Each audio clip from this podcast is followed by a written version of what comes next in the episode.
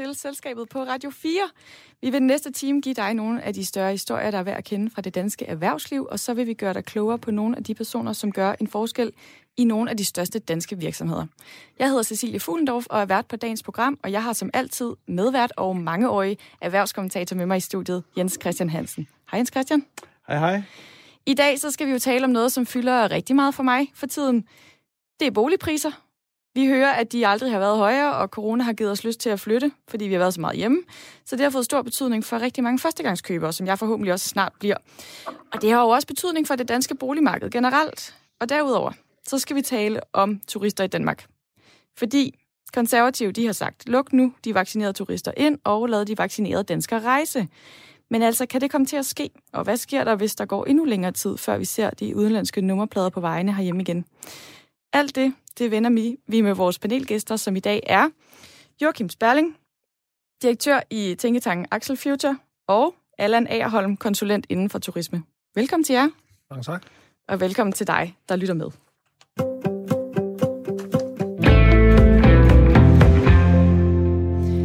Jens Christian, før vi går i gang med de helt store paneldebatter i gang i dag, så skal vi jo have et overblik over de seneste erhvervsnyheder, og dem har du med. Ja, det har jeg. Altså, nu har det jo været en påskeuge, øh, Cecilie, så det er jo, at du ved, øh, topchefer og sådan noget, de holder jo ferie Ja, ja. alt for meget.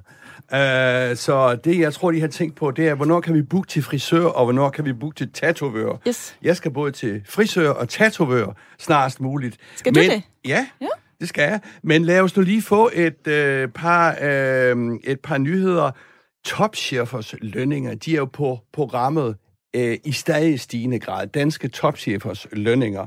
Og øh, de ge- generalforsamlinger, der holdes her i, øh, i marts-april, der er det jo et issue hver gang, fordi ATP og andre pensionskasser er på talerstolen og siger, hold nu de topcheflønninger nede.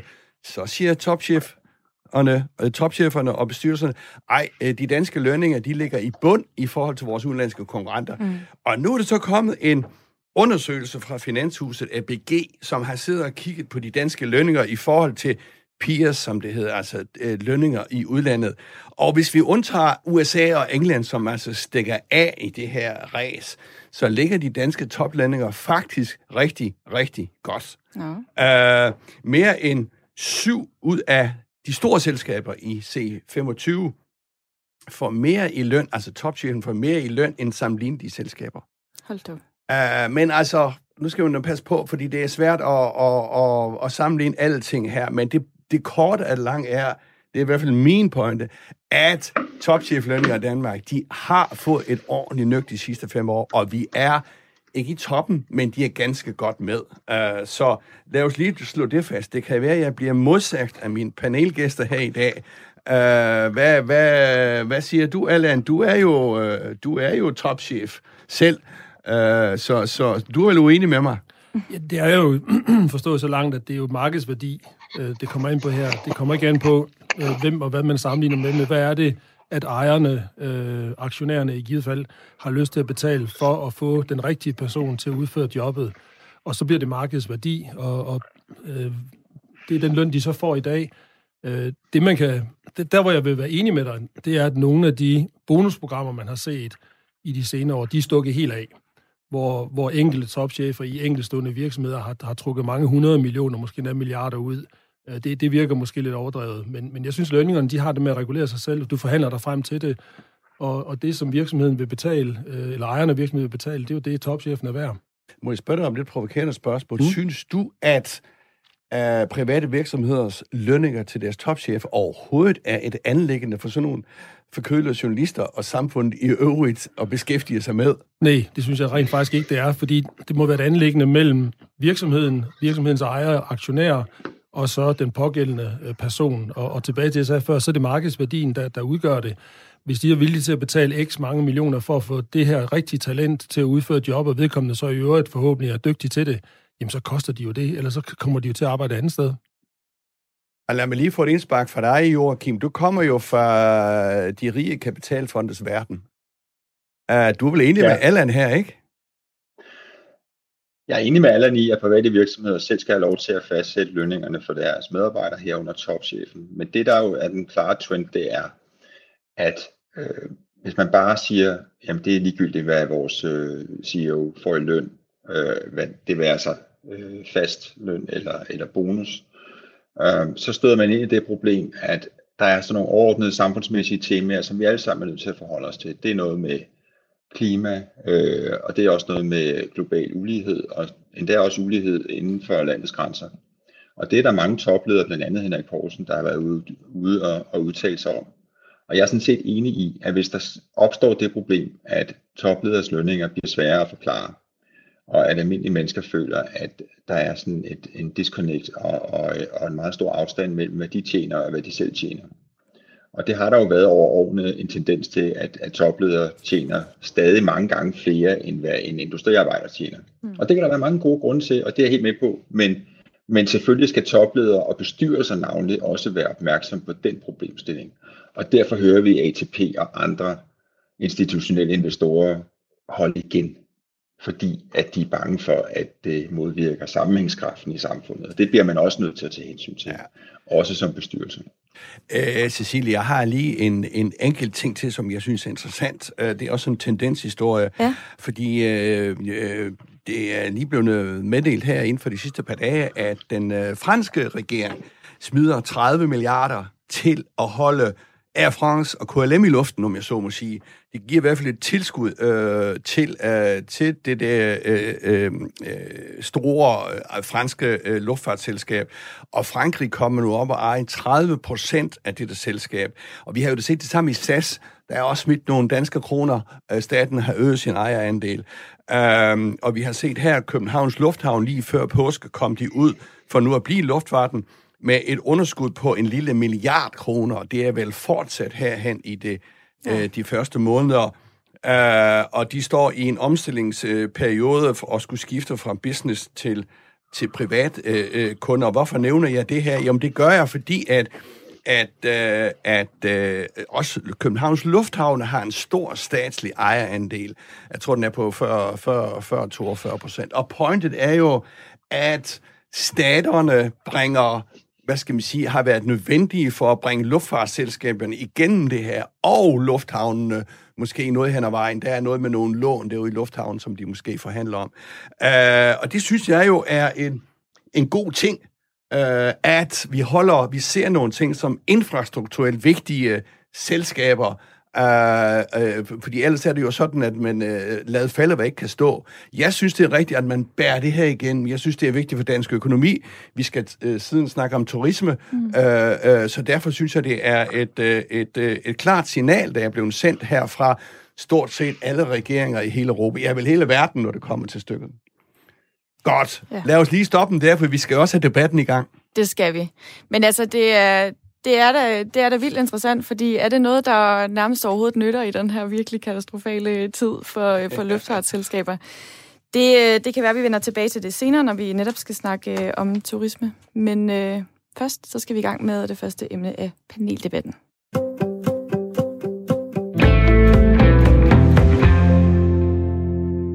Og som nævnt, så skal det jo handle om boligpriser. Det har lige været påske, som du sagde, Jens Christian. Der er mange derude og kigge på boliger. Og øhm, det er jo en uge, hvor man har lidt ekstra tid, så man måske tænker over, om man lige skal finde på noget andet at bo i. Øh, også i den her tid, hvor vi har været rigtig meget hjemme og set på de samme øh, fire vægge. Der bliver også holdt mange øh, åben hus rundt omkring. Har du overvejet en ny bolig, Hans Christian? Nej, det har jeg ikke. Altså, øh, nu har jeg handlet boliger inden for de sidste øh, øh, fem år. To gange, både sommerhus og, og, og bolig, så jeg har, hvad jeg skal have. Og jeg er jo den heldige, jeg har været med på boligmarkedet siden 1978. Så jeg har handlet en 8-9 boliger i, i, i min tid, og jeg har, altså bare for at sige, det der boligmarked, det stiger og stiger og stiger. Jeg har heldigvis aldrig tabt på nogle af disse bolighandler, øh, men har fået nogle skattefri gevinster. Og det vender vi tilbage til lidt senere. Ja, jeg er meget misundelig, når jeg hører det der, fordi jeg har selv været til en del åben hus i påsken. Jeg er nu 27 år og leder efter min første ejerlejlighed. Og jeg kan bare sige, at jeg var ikke alene til de her åben hus. Vi var rigtig mange. Vi hører meget om, at øh, boligpriserne er rekordhøje, og der, at den gennemsnitlige pris på et hus er det seneste år steget med lidt over 9 procent, altså fra februar 2020 til februar 2021. Og mange taler jo om, at de her priser er steget under coronakrisen, men det betyder det også, at det er på grund af coronakrisen? Joachim Sperling? Ja, jamen øh, det, det er uforståeligt det der, men, men det der jo er den underliggende kraft, er jo den lave rente, kombineret med, at danskerne åbenbart ikke rigtig har vidst, hvad de ellers skulle foretage sig. Men det er jo noget, vi har set i, i mange lande, det her. Og øh, når der nu ikke er nogen udsigt til, fordi vi er inde i den her øh, et krisetilstand, så er der bare ikke den store udsigt til. Der var lige lidt bløb her for et par uger siden, at renten stiger. Øh, og derfor så kan folk sige, at det her det fortsætter. Og øh, så vil de gerne realisere deres øh, boligdrømme. Og så ligger der denne her øh, grænse i 2024. Nu er det jo blevet udskudt mange gange omkring de her ændrede boligskatter. Men hvis man køber nu her, inden de der nye boligskatter træder i kraft, så kan man leve under det gamle regime i en øh, længere årrække. Og øh, det kan også godt være, at det øh, gør, at boligmarkedet er sådan kunstigt holdt i live. Man har jo faktisk forsøgt at, øh, at øh, gøre det sværere for førstegangskøbere at låne, men det har åbenbart ikke rigtig virket. Og med det, der mener du Jamen, det her med, at man maks må låne øh, fire gange sin ja, fire, ja, lige ja. præcis. Og det, det kan man jo godt skærpe yderligere, men altså, så, skærper man, så gør man det også bare sværere for sådan nogen som dig, at komme ind på boligmarkedet, og det ved jeg ikke rigtig om er hensigtsmæssigt. Mm. Og spørgsmålet er også, om det lige nu her er noget kæmpemæssigt problem andet end for det, vi talte om før omkring mulighed. For der er selvfølgelig ikke nogen tvivl om, at hvis man som Jens Christian har været på ejerboligmarkedet siden 1978, eller som jeg selv har siden 1995, så har man selvfølgelig været med på en helt utrolig optur. Og det kan godt virke urimeligt. Det kan jeg sagtens forstå. Men altså, øh, jeg tror nok, vi er tilbøjelige til at se, øh, hvad skal vi sige, til at se, øh, hvordan det, det der mærkelige boligmarked hænger sammen. Jeg mener jo, at det hænger sammen på én måde. Eller undskyld, øh, ud fra én, øh, hvad skal man sige, øh, ting, og det er renten. Altså, renten er jo alt styrende. Uh, og, derfor, og derudover er der selvfølgelig noget med udbud og efterspørgsel, det er jo klart. Og det er klart, hvis, hvis arbejdsløsheden falder, øh, så, så går det helt galt. Men vi har jo ikke arbejdsløshed. Så er det renten, der styrer det. Jeg vil næsten sige 100 procent, men så 98 procent af det her. Og det vil jo så sige, øh, og det er det, Joachim er, er lidt inde på. Hvis renten stiger over de næste 1-2 år, jamen så øh, er det jo nogen, der har variable lån, altså dem, der skal til at genforhandle deres lån hver år, eller hver tredje år, eller hver femte år. De får jo et problem, men det er der så ikke noget, det tyder på. Så det tyder på et stabilt, det ved jeg ikke, hvad du siger, Allan, det tyder på et stabilt stigende mm. marked, fordi renten er lav. Jamen, det ser jo helt klart sådan ud, og så er det jo det her med afdragsfrihed oveni, at den reelle øh, husleje, som du har de første øh, måske 10 år, den er for de fleste vedkommende nærmest ikke eksisterende. Og går man i de fleksible renter og har, og har negative, så har du bare lidt bidrag, du skal betale, og så bliver det jo ret billigt at sidde i nogle, i nogle ret dyre huse, så længe man ligger inden for den her grænse på, på indkomsten. Og jeg tror egentlig, det er en kombination af alle de her faktorer, der gør, at, at folk har haft mulighed for at, at gå ind og købe større, end, end de kunne før. Øhm, og ellers så kan jeg heller ikke finde hovedet hale i det. Vi, vi er selv i en situation, vi lige har solgt vores hus. Øh, en, en, øh, en større villa, som for halvanden år siden øh, lå i skuffesal i tre måneder, uden at ske noget som helst, blev solgt på 11 dage. At det er helt sindssygt. Øh. Men det er en sindssyg tid, og altså, nu øh, kan jeg jo ikke lade være med at tænke på den tid, som jo var øh, lige før finanskrisen hvor det jo også var boligmarkedet, der ja. øh, var oppe at vende rigtig mange gange. Er der overhovedet nogen grund til at lave en sammenligning mellem, øh, mellem tiden før finanskrisen og så det, vi ser nu? Øh, ja, det er det jo selvfølgelig altid. Man kan jo sige, euforien, øh, hvis man kan bruge det udtryk, er vel den samme. Men øh, jeg, ellers mener jeg ikke, at de øh, fundamentale økonomiske grundsætninger er forskellige fra dengang. Det er jo altid let at se finanskrisen og, og, og præcis, hvordan, øh, hvad skal man sige, strukturen i den nu her lang tid bagefter. Vi aner jo ikke, hvad vi er inde i lige nu, men altså, som det ser ud umiddelbart, så synes de øh, fundamentale økonomiske hvad skal man sige, aspekter at være meget, meget mere sunde i dag. Og må jeg ikke lige tilføje, altså, min pointe er jo, at det aldrig har været så billigt at sidde i en bolig, som det er nu. Hvorfor? Hvis du kan komme ind på markedet til de lave renter. Altså, da jeg købte min første bolig i 1978, der betalte jeg de der øh, på, og det var jo et sælgerpantebrøv, jeg har ikke en kron med hjemmefra, øh, sælgerpantebrøv til 15, 16, 17, 18 procent.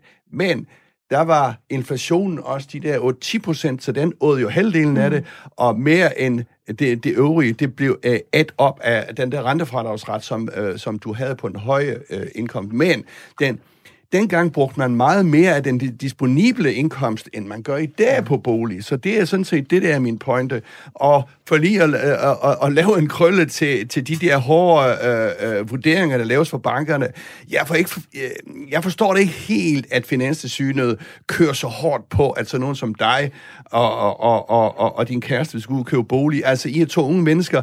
Ja. Øh, I er den ene er i job, så vidt jeg forstår, yes. og du er sådan næsten på vej i job. Yes. Jamen, hallo, I skal jo være på arbejdsmarkedet i 30 år. Ja, øh, så jeg forstår ikke, at man strammer den vej hen. Det er jo sådan nogen som os tre øh, her, der sidder og skummer, øh, og skummer fløden her. Jamen til gengæld så er de stramme skruen over for sådan som os, når man så skal låne igen. Så jo tættere du kommer på de 60, jo sværere bliver det at få procentbelåningen skubbet op mod de 80, øh, plus det der med afdragsfrihed, det begynder også at blive tvivlsomt. Så, øh, men, men så kan vi jo så trøste os med, at der typisk er lidt friværdi i stedet for, som man får med fra det tidligere køb. Men ja. hvor, hvor tror I, det ender henne? Altså, falder det langsomt igen, eller falder det med et brag, eller bliver det bare ved med at stige? Så ved jeg ikke, Joachim, er det noget, du har et bud på? Mm, altså, der, jeg tror, der er mange, der er bekymret over, at du har sådan en aktiv boble, hvor også aktiepriserne er steget til et utroligt højt niveau. Problemet er, at investorerne ikke har nogen andre steder at gå hen. Og det gælder jo også på ejendomsmarkedet. Der ved folk godt, at ejendom, det går man aldrig helt galt i byen med. Øhm, ja, det, det er klart, det kan ikke blive ved med at stige. På et eller andet tidspunkt, at renten kan jo ikke blive lavere, end den er nu. Altså tværtimod, så bliver den sikkert forhåbentlig også højere. Og så må der jo på en eller anden måde ske en korrektion på et eller andet tidspunkt. Det kommer der også til. Øhm, så har vi set, altså der, der hvor, altså nu er det også sådan lidt Københavner-fænomen, det her Storby-fænomen. Mm. Man skal huske engang, mm. ude på landet, øh, ude omkring, altså der kan du stadigvæk godt få boliger ned i en million, halvanden, måske, måske nogle gange øh, mindre.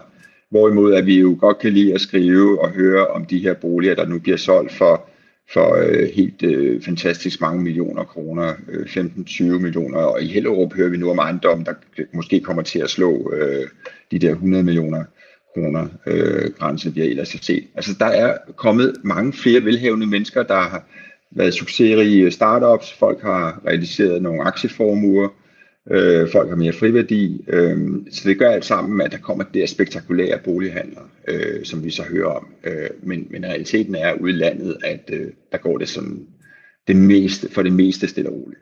Hvad tænker du, Allan? Jamen, jeg tænker jo, at på et eller andet tidspunkt, så kommer der en revision af ejendomsværdibeskatningssystemet.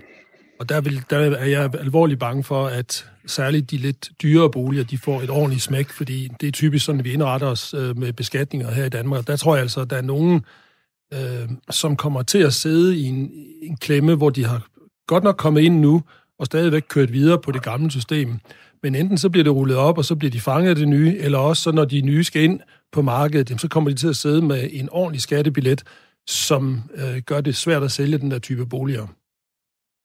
Altså, øh, jeg læste lige en uh, interessant artikel, jeg tror, der var i Guardian her for, for nylig, om med overskriften en permanent boligboble, forstået på den måde, at uh, hvis priserne stiger, så snakker vi altid om boligboble, og kan det være permanent? Mm. Uh, det er jo et uh, interessant uh, synspunkt, ikke? Altså, det taler sig lidt ind i den der uh, diskussion, vi har om Japan. Uh, Japans, uh, som er ligesom stået stille, ikke på boligmarkedet, men hele økonomien i Japan er stået stille i 20 år. Mm. Altså, skal vi ind og snakke om nogle andre økonomiske vurderinger af de aktiver, som Joachim snakker om? Uh, det er jo interessant, og, og, og det skal man passe på med, for jeg kan jo også huske en tidligere statsminister, Anders Fogh Rasmussen, der jeg tror det var i 5-6, sagde noget om, at det gik så for fantastisk godt, som nu måtte de økonomiske lærebøger skrives om, lige indtil vi ramte 2008, hvor de økonomiske lærebøger så ikke skulle skrives om, og vi ramte ind i en, øh, en øh, katastrofal uh, finansiel krise, som satte i hvert fald dansk økonomi 4, 5, 6 år tilbage. Men det er jo også, nu kommer du lidt ind på det, men det er det her med, hvad kan konsekvensen være af det her? Fordi det er jo ikke nogen hemmelighed, at det er nemmere at købe en bolig, når du har haft en bolig.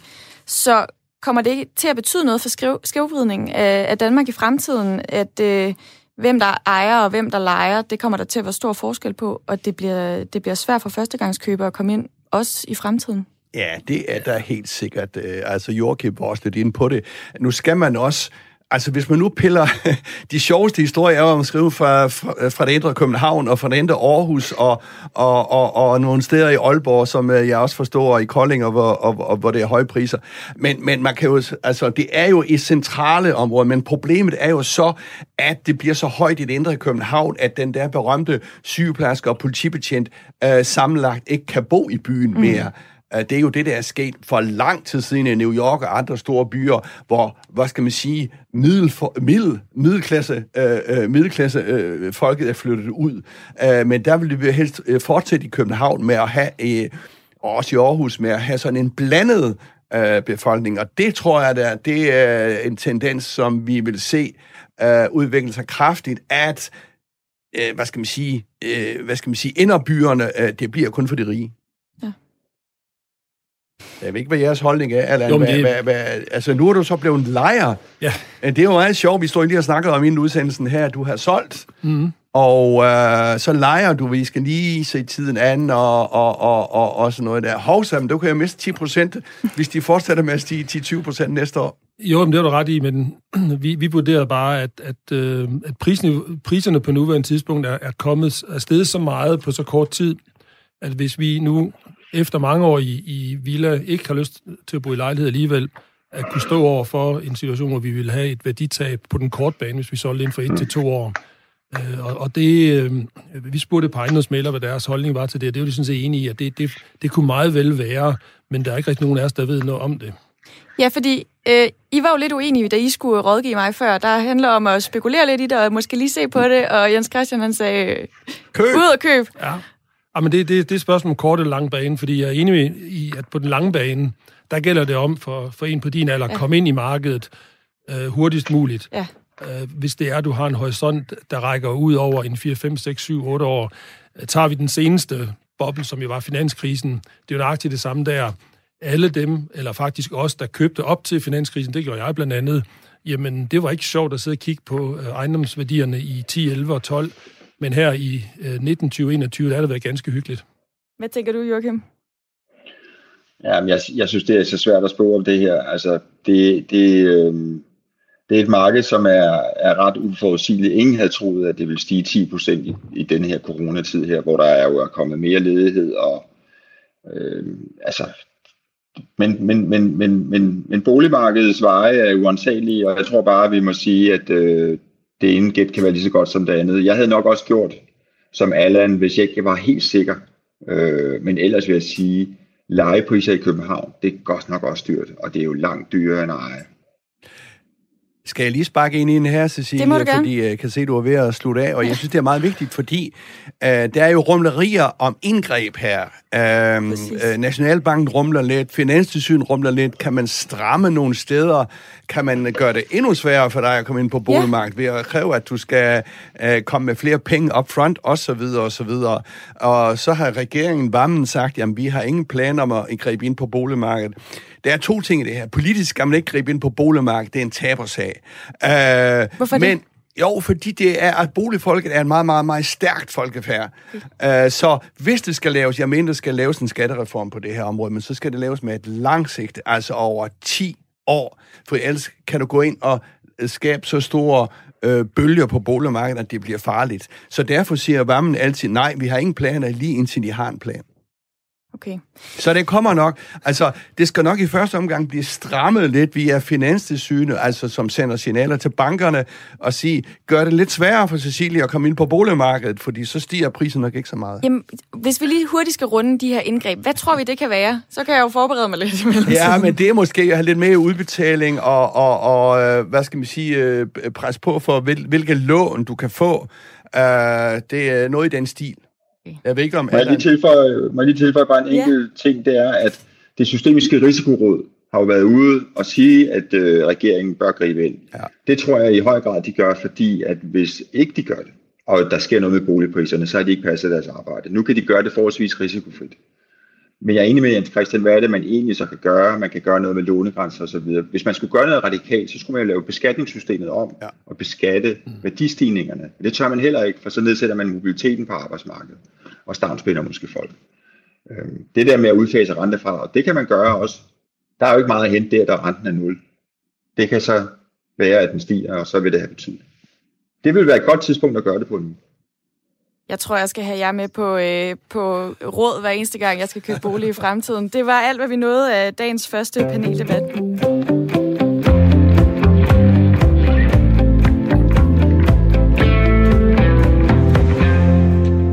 Velkommen tilbage. Du lytter til Selskabet på Radio 4, hvor vi ser på nogle af de større historier fra dansk erhvervsliv, som har betydning for os, og på de personer, der er værd at kende til fra de største danske virksomheder. Jeg hedder Cecilie Fuglendorf og vært på dagens program, og med mig har jeg medvært og mangeårig erhvervskommentator Jens Christian Hansen. Du er stadig. Det er jeg. Så har vi selvfølgelig vores panelgæster. Hej igen til Joachim Sperling, direktør i Tænketanken Axel Future, og Hej. Allan Agerholm, konsulent inden for turisme. Hej. Vi skal til øh, dagens anden paneldebat nu.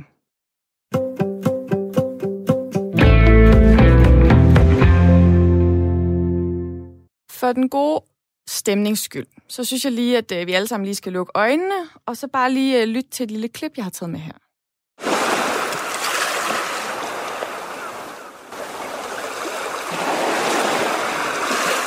Jeg ved ikke, om I lige kan forestille jer at ligge på en strand og lytte til det her, mm. og øh, drikke en kold drink, og bare øh, være på ferie. Har I planlagt nogle øh, ferier i år? Nogle rejser? Ja da. Ja da? Ja. Hvor skal øh, du hen? Jeg tænker en øh, to-tre uger i Spanien. Nå. Det burde være muligt i juli. Fantastisk. Altså, jeg må sige, at, at øh, jeg håber at gå hen og rejse i, i efteråret. Jeg har en, øh, en ferierejse til Spanien til gode fra sidste år, som ikke blev til noget. Men, men jeg må også sige, altså, det, ikke, det, det trækker ikke voldsomt i mig. Lidt afhængig af, hvordan vi nu kommer øh, igennem det her, for jeg orker ikke at stå i voldsomme køer i lufthavner med, med det ene og det andet og det tredje, og skulle i karantæne og så videre og så videre. Det kan godt være, at jeg er blevet for doven, men, men øh, altså lidt afhængig af, hvordan det udvikler sig, så øh, tænker jeg, at jeg speeder mere op her, herhjemme i vores lille ja. regnfulde Danmark. Joachim, skal du også til Spanien, så har I aftalt en tur? Altså? altså jamen, jeg kender flere, der allerede øh, har, har været på Mallorca, og som er det nu. Øh, og det kan man godt. Altså, mm. man skal bare være indstillet på, at hvis man er en del af, af det almindelige arbejdsmarked, så skal man jo så i karantæne, og der er ret meget bøvl med det, og jeg, jeg drømmer ikke om det, så vi tager en tur i sommerhus i juli måned, hvad vi jo altid gør, og så rejser vi uden for sæsonen. Okay. Nogen, der i hvert fald rigtig gerne vil ud at rejse, det er de konservative, fordi de øhm, har planlagt øh, ferie i udlandet, og det er en oplevelse, som de også gerne øh, vil give til både danskere og udlandske vaccinerede turister. I sidste uge så sagde formand for det konservative Folkeparti, Søren Pape Poulsen, sådan her. Og derfor synes jeg, at vi skal sende signal til Europa og alle andre steder, hvor man får den, de vacciner, der er godkendt her, at øh, bare planlægge jeres ferie til Danmark. Hvis man er vaccineret, så kom, øh, så vi kan få gang i julene. Bare kom, siger han til de vaccinerede turister. Udover at vil lade øh, vaccinerede turister komme til landet, så vil de, altså, de konservative altså også lade vaccinerede danskere rejse til udlandet, selvom Udenrigsministeriet fraråder alle rejser til hele verden indtil den 20. april. Allan, hvad siger du? Vil det give mening at åbne for vaccinerede turister nu? Det mener jeg helt bestemt. Altså, jeg har den holdning, at vi, vi må lære at leve med, at der nu er en virus, øh, der hedder corona, mm. som er en eller anden influenza-variant, som vi ikke havde prøvet før, og som derfor til at starte med to lidt fusen på os, og øh, hvad hedder det, lagre os ned, så at sige. Men vi må som et udviklet samfund bredt set være i stand til at håndtere sådan en situation. Og det gør vi jo ganske dygtigt. Der har været nogle nedlukninger, der har begrænset smitteudbudene, så vores sundhedsvæsen, de fleste, er ikke blevet lagt ned. Nu er der nogle vacciner, der ruller ud. De mest sårbare, øh, de er blevet vaccineret de fleste mm. steder. Og det er jo helt tydeligt, at dem, for hvem det er det største problem at få den her corona, det er, hvis man er sårbar på en eller anden fasong. Og de er vaccineret nu. Og derfor så må vi som samfund åbne os op igen og komme i gang igen. Vi, vi kan ikke, øh, synes jeg, blive ved med at holde det hele lukket ned på den her måde, når vi når derhen, at vaccinerne de begynder at få effekter. Det har de jo nu. Mm. Øhm, samtidig så ved vi også nu, at dem, som er vaccineret, er ikke tilbøjelige til at rende rundt og smitte øh, til højre og til venstre. Selvom de kan have virus i sig, så er det så lidt i så kort tid, at de ikke udgør en såkaldt smittespreder øh, begivenhed. Og, og så må vi ligesom videre. Jeg er fuldstændig enig. Altså, luk nu op. Det, som jeg tænker på, og du er eksperten, Anne, det er jo, de der balancer kan være øh, meget svære, fordi hvis nu kommer en lille øh, portion turister hertil, og turist, øh, hvad her det, og, og hoteller og måske senere restauranter skal holde åbent. Altså de der balance de der balancer med at holde åbent og lukket, øh, og holde åbent og have et stort omkostningsniveau, øh, altså det er vel også et issue her i, i hele den her oplukningsfase, er det ikke det? Jo, men det er det jo forstået på den måde, at hvis, hvis man kigger på en stor del af turismen, både i Danmark og i udlandet, så er den jo øh, på randen af ruin. Det er en stor økonomi mange steder. Det er en stor økonomi i store dele af Danmark. det er en stor økonomi i, i, i store dele af landene rundt omkring os. Og øh, den, den økonomi, der skal simpelthen i gang igen, ellers så er det ikke sikkert, at vi har den på den anden side. Og tidligere øh, blev der talt om, øh, at, at der er ydet store tilskud til nogle af, af flyselskaberne og sådan noget. Mm. Jamen, det er så stor en del af vores infrastruktur, de her flyvemaskiner, de, de bevæger sig rundt med mennesker i, at, øh, at, at vi skal i gang igen, og vi skal vi meget, meget snart. Øh, vi kan simpelthen ikke blive på den måde. Jeg synes også, at vi som mennesker, det har jeg i hvert fald, har, jeg har behov for at rejse. Altså, jeg har behov for at gå på restauranten nu. Det her med at sidde og kukulure ind i væggen og få takeaway, det er altså ikke sjovt mere. Hvad siger du, Joachim? Er du med på den? Jamen, jeg deler lidt Jens Christians holdning om, at hvis man øh, sådan åbner op for nogen, der er vaccineret, det er jo ikke særlig mange, så øh, vil der være mange, der bliver skuffet, og øh, så kan de ikke få adgang til øh, hjælpepakker, og de øh, øh bliver altså, endnu mere presset osv. Så, videre. så øh, i videst mulig omfang få det koordineret. Så vil jeg også sige, jeg synes turisme er godt. Der er ingen tvivl om, at det er den eneste måde, for eksempel Grønland kan udvikle sig. Øh, vi har set det på, øh, altså i andre øh, udsatte områder, at turisme er rigtig, rigtig godt, og det øh, er noget, der beskæftiger mange mennesker.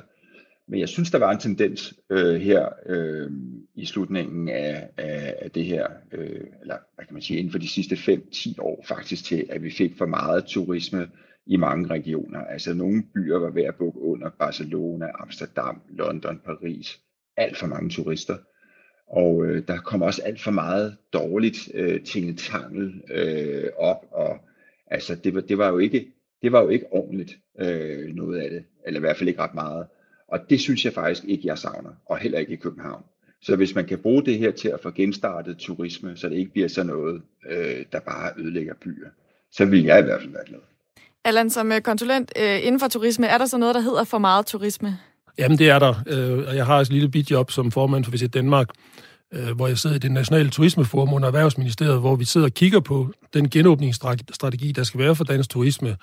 Også netop i den her kontekst af, at vi skal undgå øh, det, som Joachim nævnte, nemlig den her uhemmede øh, overturisme, vi så visse steder, også i Danmark. Øh, Nyhavn er et godt eksempel.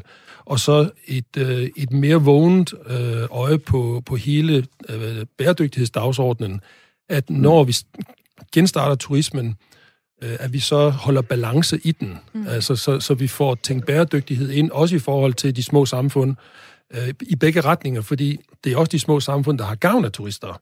Det skal man lige mm. holde sig for øje, at beskæftigelsen øh, ude i, i de ydre kanter af, af Danmark, den er mange gange faktisk afhængig af turismen. Når man kigger på nogle af øerne som et eksempel, jamen så, så er turismen nødvendig for, at man holder julen i gang derude.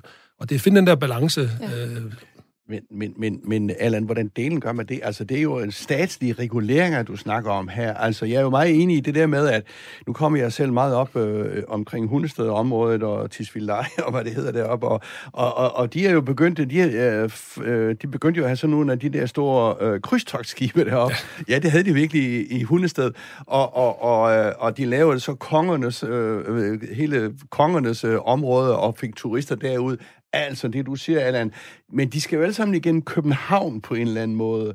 Øh, går jeg ud fra, måske ikke lige de der skibsturister, de kan jo så sejle rundt, men, men øh, de udgør så et helt andet øh, miljøproblem, men lad det nu ligge. Mm. Altså, dem som, altså hvis, øh, hvis, hvis der ikke er brav af turisme i København, så kommer de vel heller ikke længere ud i landet, jo. eller hvad siger Okay. Og det er faktisk sådan, at, at den største del af overnatningen, de ligger faktisk uden for storbyerne. Mere end 60 procent ligger ikke i storbyerne.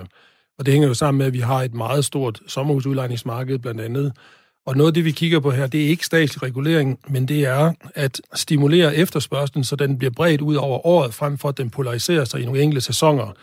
Øhm, I gamle dage, øh, der, der, var, der talte vi om, at, at øh, den danske øh, ferie, det var, det var kun en sommerferie. Altså man kom i juli måned, så tog man hjem igen, fordi der kunne man nogle gange være heldig med vejret. Og der i tale sætter vi jo Danmark på en helt anden måde i dag, hvor det er helårsturismen, der gælder. Ja. Og vi animerer jo til, at man i ferielandet holder åben så meget, man nu kan i løbet af hele året. Øh, et godt eksempel er Bornholm, som indtil for to år siden var notorisk for at være lukket fra slut september til, til start juni.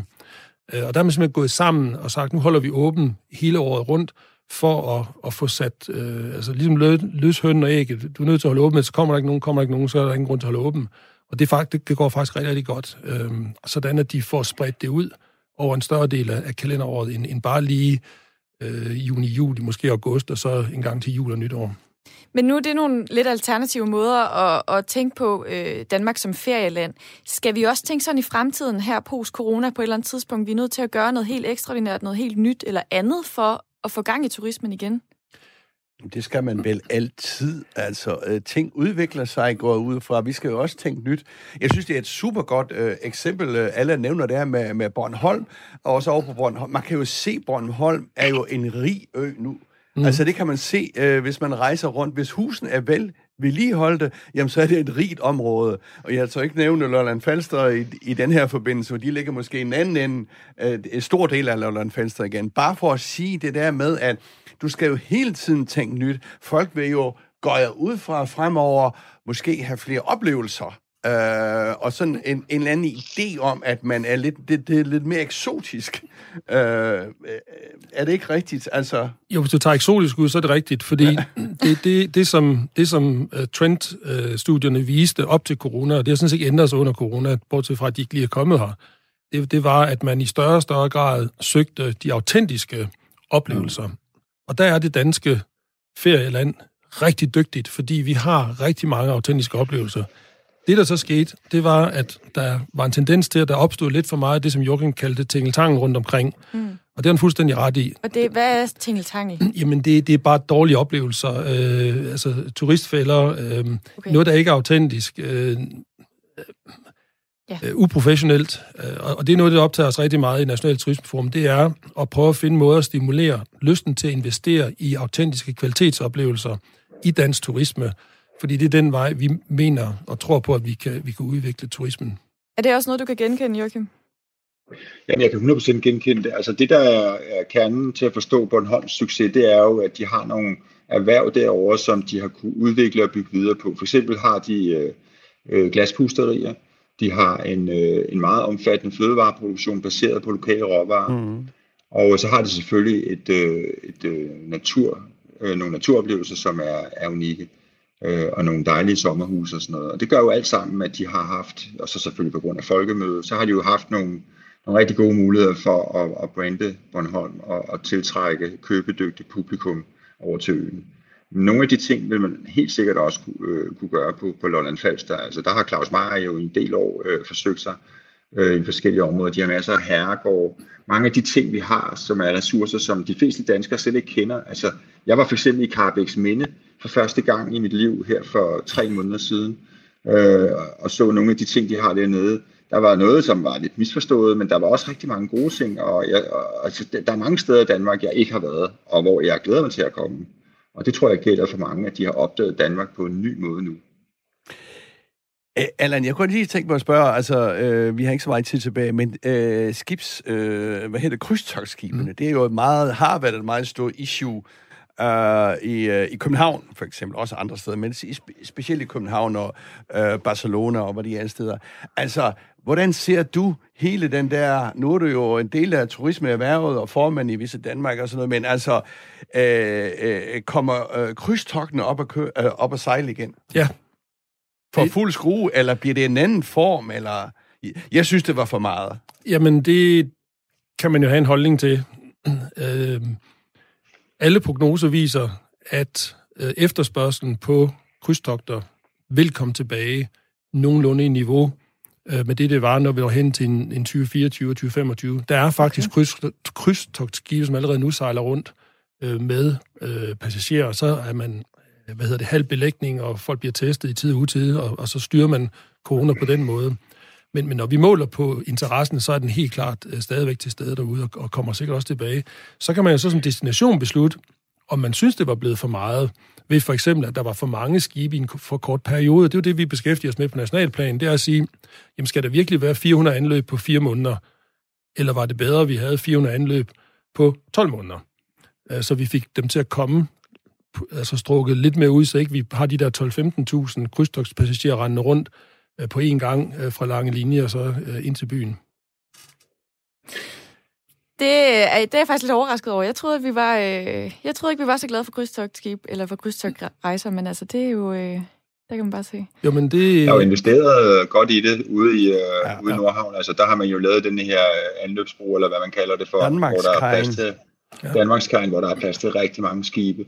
Så har forretningsmodellen lidt været, som Allan korrigerer mig, hvis det er forkert, men altså, de kommer jo mange af dem i hvert fald en dag, og så hopper de ombord på de der turistbusser, som jo så kører rundt i Indre By, altså omkring Nyhavn, Amalienborg, og skaber trafikpropper, og er generelt til stor gene for de lokale beboere, hvor, hvor jeg så også kan forstå, at Allan er en af dem. Så, så øh, altså det er i hvert fald ikke fremtiden for turisme, håber jeg, at vi får det her, øh, det her øh, altså nærmest invasion af, af alle mulige turister, der kommer og ikke bruger ret mange penge. Så der skal man i hvert fald tænke over, hvordan man kan få mere ud af, af den form for turisme, synes jeg. Det var, hvad vi nåede af anden øh, paneldebat for den her omgang.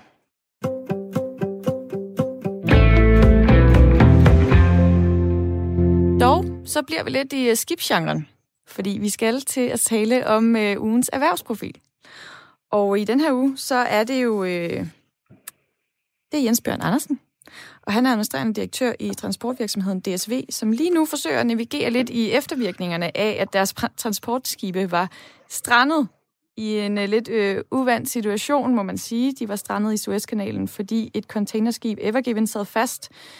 Men så vidt jeg kan læse mig til det, så er uh, Jens Bjørn Andersen ikke sådan en, der lige lader sig sejle ud af kurs, Jens Christian. Ej, altså, det er jo en herlig type, Jens Bjørn Andersen. Uh, altså, jeg er helt vild med sådan nogle uh, typer topchef, fordi fordi han er sådan en fanden i voldsk en. Uh, altså, han kommer jo for det der DSV. Ved du, hvad DSV står for? Sig det lige øh, de samvirkende øh, vognmænd. Og det var jo bare nogle vognmænd, der gik samlet det ud i Skævinge, tror jeg det var, med Leif Tulberg. Øh, og så tænkte jeg, skal vi ikke slå os sammen øh, og så øh, køre rundt? Og det har de så udviklet til denne øh, enorm, en af verdens største øh, øh, logistikselskaber inden for øh, transport, med, med en hel del på landevej. Vi kender alle sammen disse lastbiler, hvor der står DSV. Dem ejer DSV ikke, øh, altså de ejer ikke lastbilen, de ejer kun infrastrukturen mm. der, øh, hele speditionen og logistikken omkring det, og det har de altså lavet en virksomhed, der omsætter for 100 milliarder. Øh, og efter Jens Bjørn kom til for tror det er 10-12 år siden efterhånden, jamen så er det jo bare eksploderet i værdi. Jens Bjørn er en, er en type, sådan en jovial type, også en hård type, der godt kan finde ud af at fyre en 2-3.000. Han er risikovillig, og så er han oplært i den kultur i DSV, som kendetegner de tidligere direktører, Kurt Larsen og Leif, øh, øh, øh, Leif Tulberg, som har skabt det der værk. Øh, Kurt Larsen var formand helt til 2019. Øh, Leif Thulberg var direktør indtil øh, øh 2007-8 stykker. Og så kom øh, Jens Bjørn Andersen, som er vokset op i virksomheden. Han er i anførselstegn bare speditør. Alle de andre topchefer, de er jo for CBS og DTU typisk, men han er bare speditør, og han har lavet en verdensvirksomhed. Det er meget imponerende. Jeg er meget imponeret over ham. Jamen, det er det også. Altså, jeg læser, at han bliver øh, leder første gang som 26-årig. Jeg føler mig jo allerede bagud på den punkt. Du er langt bagefter. Ja, jeg er langt bagefter. Altså, er han bare øh, sådan en, der er født til det, eller hvad? Har, har du mødt ham, Allan? Nej, det har jeg desværre ikke. Altså, så det kan jeg ikke rigtig uddybe. Nej. Hvem der er, Joachim? Ja, vi har DSV som en af vores uh, samarbejdspartnere. Uh, vi har et projekt om, om, om, om frihandel. Uh, det er jo noget, der optager DSV, fordi at de jo simpelthen er en del af denne her internationale uh, globale logistik, det globale logistiksystem og er med til at flytte varer rundt, som jo er en del af motoren i hele øh, den globale økonomi. Det er jo, at vi kan få varer fra A til B. Og, øh, og det er jo de, de er jo verdensmestre. Altså man kan sige, at vi har jo to virksomheder inden for det, som er en anden verden. Den ene, det er jo Mærsk, der sejler container, container rundt i hele verden. Mm. Og så har vi DSV, som, som, som kører på landevejene. Øh, de har også lidt skibstransport, det er rigtigt, som også Jens Christian sagde, som de købte for DFDS. Men, men øh, det, er, det er mest på, på vejene, vi ser dem. Og det er jo ligesom altså et, et taxiselskab, øh, hvor at, øh, at øh, lastbilerne er ejet af nogle vognmænd, og så har de systemet. Øh, så, så, så det er bare noget, de er rigtig, rigtig dygtige til. Og, øh, og Jens Børn er en super fyr, super dygtig, Øh, og han har jo været med til at skabe helt ufattelig store værdier, blandt andet ved hjælp af en rigtig, rigtig dygtig opkøbsstrategi. Og senest også med, med det her Panalpina-opkøb, som, som ser ud til at være lykkes. Ja, altså, Så det er, jo, øh, det er en rigtig god historie. Det er netop det der med opkøb, fordi øh, øh der er jo mange der fejlede, altså øh, store tanker kan man få ved at lave organ, organisk vækst, det er bare meget besværligt, og så kan man jo få det ved opkøb. Mm. Men opkøb er meget svært, fordi der er ikke bare tallene skal flettes ind i hinanden, men kulturen skal flettes i hinanden. Og der nu virkelig så joviale og gå lidt i træsko, de der DSV-typer, men man skal ikke tage fejl af dem. Altså, de er benhårde mm. øh, i i hele den, øh, hvad skal man sige, øh, øh, øh, øh, implementering eller sammenlægning af virksomhederne. Øh, og det er selvfølgelig også nødvendigt. Men man, altså... Øh, Men hvad har Jens Bjørn Andersen kun med det? Altså, han har fundet den der balance mellem at være jovial og benhård, som du snakker Jamen, jeg tror, at han har formået indtil nu i hvert fald, og noget hen ad vejen og ført en kultur ikke kulturen fra vognmændene i Skævinge, men, men lidt i den stil. Altså, vi er sammen om det her, og når det er 50.000 mennesker, så kan man jo ikke være sammen om det på den måde. Men jeg synes, det er en CEO's måske allervigtigste opgave, det er jo at finde, hvad skal man sige, en, en, en, en, en vej for, som øh, medarbejderne bakker op omkring. Mm. Der er sikkert nok nogen, der er sur, men alt i alt, så har han jo formået og, og, og, og, og, og fordi det er Kurt Larsen, Leif Tulberg, kultur øh, videreført i, i DSV. Det er i hvert fald sådan, som jeg ser det. Joachim, har du noget her? Nej, altså ikke andet end jeg altså, super dygtig. Uh, han kender den der branche som sin egen bukselomme, og har også været god til at, at købe op. Og uh, ja, det er vel det. Altså, det, som der er jo, ikke så meget at sige. Det, som jo er interessant, det er jo, fordi øh, han blev jo hentet, da øh, bestyrelsen bad Kurt Larsen, øh, siger, hvem skal så være din efterfølger? Og ja. så... Øh, og så, øh, så ringede øh, Kurt Larsen til Jens Bjørn og sagde, nu kommer du op i mit sommerhus i Tisvilde Leje, og så øh, skal jeg lige snakke med dig. Så kommer det op, øh, nu går jeg af, og øh, jeg har peget på dig som min efterfølger. Uh, og det er jo en fin historie. Han er opvokset i DSV, men hvad kan man fortsætte med den der kultur? Det er jo interessant. Nu er Jens Bjørn jo en ung mand. Jeg mm. tror uh, ikke engang, han er 50 år endnu, eller lige der plus minus. Så han kan jo sidde der rigtig mange år endnu. Men det er jo interessant, hele den der uh, overdragelse af, af ja. kultur, altså uh, når der kommer ny uh, topchefer og en ny ledelse. Absolut. Om det lykkes. Jamen, det er jo det, og om det kan fortsætte. Og om det kan fortsætte, ja. ja. Nå, jamen altså, øh, egentlig for lige at komme tilbage til det der med at blive leder som 26-årig. Tror I, man bare kan være bestemt til det? Tror du det, Allan?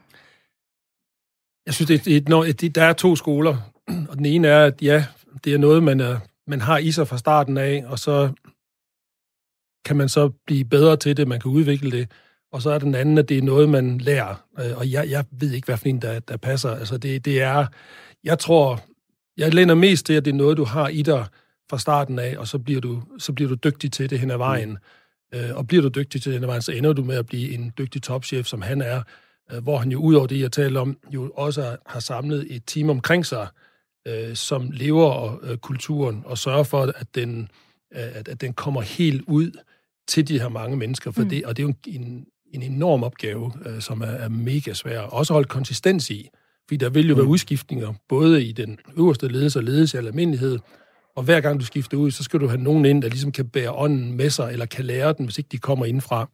Øh, og det må han jo formået at, at sætte sammen. Og, og, og det, jeg er ikke sikker på, at man bliver født til at kunne det, men man er nok født med noget, med noget inde i sig, der driver, lidt ligesom sportsfolk, ja. der bare ikke giver op. Øh, hvis du vil blive øh, topspiller i, i tennis, jamen, så skal du øve uendelig mange timer, og du må aldrig give op. Øh, og jeg tror, det er lidt det samme med en topleder, at hvis du har det inde i dig, så bliver det forfinet øh, og udviklet gennem årene. Jamen, jeg tror også meget på det der, altså du har det i dig, og så, altså du har det talent for at lede, det tror jeg, jeg vil ikke sige, du er født med det, meget, meget kan man jo også lære, men jeg tror langt hen ad vejen, at uh, de der store uh, kanoner, de er, de er født også med en, uh, en vis, uh, en kæmpe portion, uh, portion kynisme. Mm. Det skal man jo ikke, uh, det skal man jo ikke glemme her. Det er jo også en del af det at lede. Jamen, det er det allerhøjeste grad. Altså, øhm, som, som chef, som leder, som topchef, så, så er du nødt til at træffe de der beslutninger, som bare ikke er populære altid. Øhm, og, og hvis ikke du har den kynisme, jamen, så har du ikke jobbet. Joachim, øh, hvad, hvad tænker du her? Ja. Ja, jeg tænker, at øh, jeg, jeg, jeg er enig i alt det, Allan sagde omkring, at øh, altså, der er, du har, du har en medfødt form for autoritet og en medfødt fornemmelse for, hvad der er rigtigt og forkert. Det er jo meget med dømmekraft og at du er tillidsvækkende og sådan nogle øh, menneskelige egenskaber i virkeligheden. Derudover så skal du selvfølgelig også være øh, i stand til at træffe de rigtige beslutninger på baggrund af de erfaringer, du har, den viden og kompetence, som du har. Så det kræver også, at du har noget, noget at gøre med øh, i øverste etage, hvad han jo så indlysende øh, har. Øhm, men øh, hvis man allerede som 6-27-årig får en, en betydende stilling, så er det fordi, man har et helt særligt talent. Det tror jeg ikke, der, der kan være et mindste tvivl om. Jeg tror bare ikke, man skal glemme her, hvis jeg lige må afslutte det her. Jeg har snakket med rigtig mange topchefer ja. gennem de sidste 30 år, og de ikke kender jo alle sammen. Der skal være en stor øh, portion held med også. Men, som Preben Elkær sagde, hvis man ikke øh, opsøger heldet, så får man det aldrig. Det er det. Mm. Det kan være, det er det, der skal være min taktik. Nå, det var, hvad vi nåede for i dag, faktisk. Tusind tak for at have været med i selskabet, øh, Allan Agerholm og Joachim Sperling. Det var en fornøjelse. Og også tak til dig, Jens Christian. Det Velkommen. Var, det var alt for selskabet. Vi er tilbage i næste uge.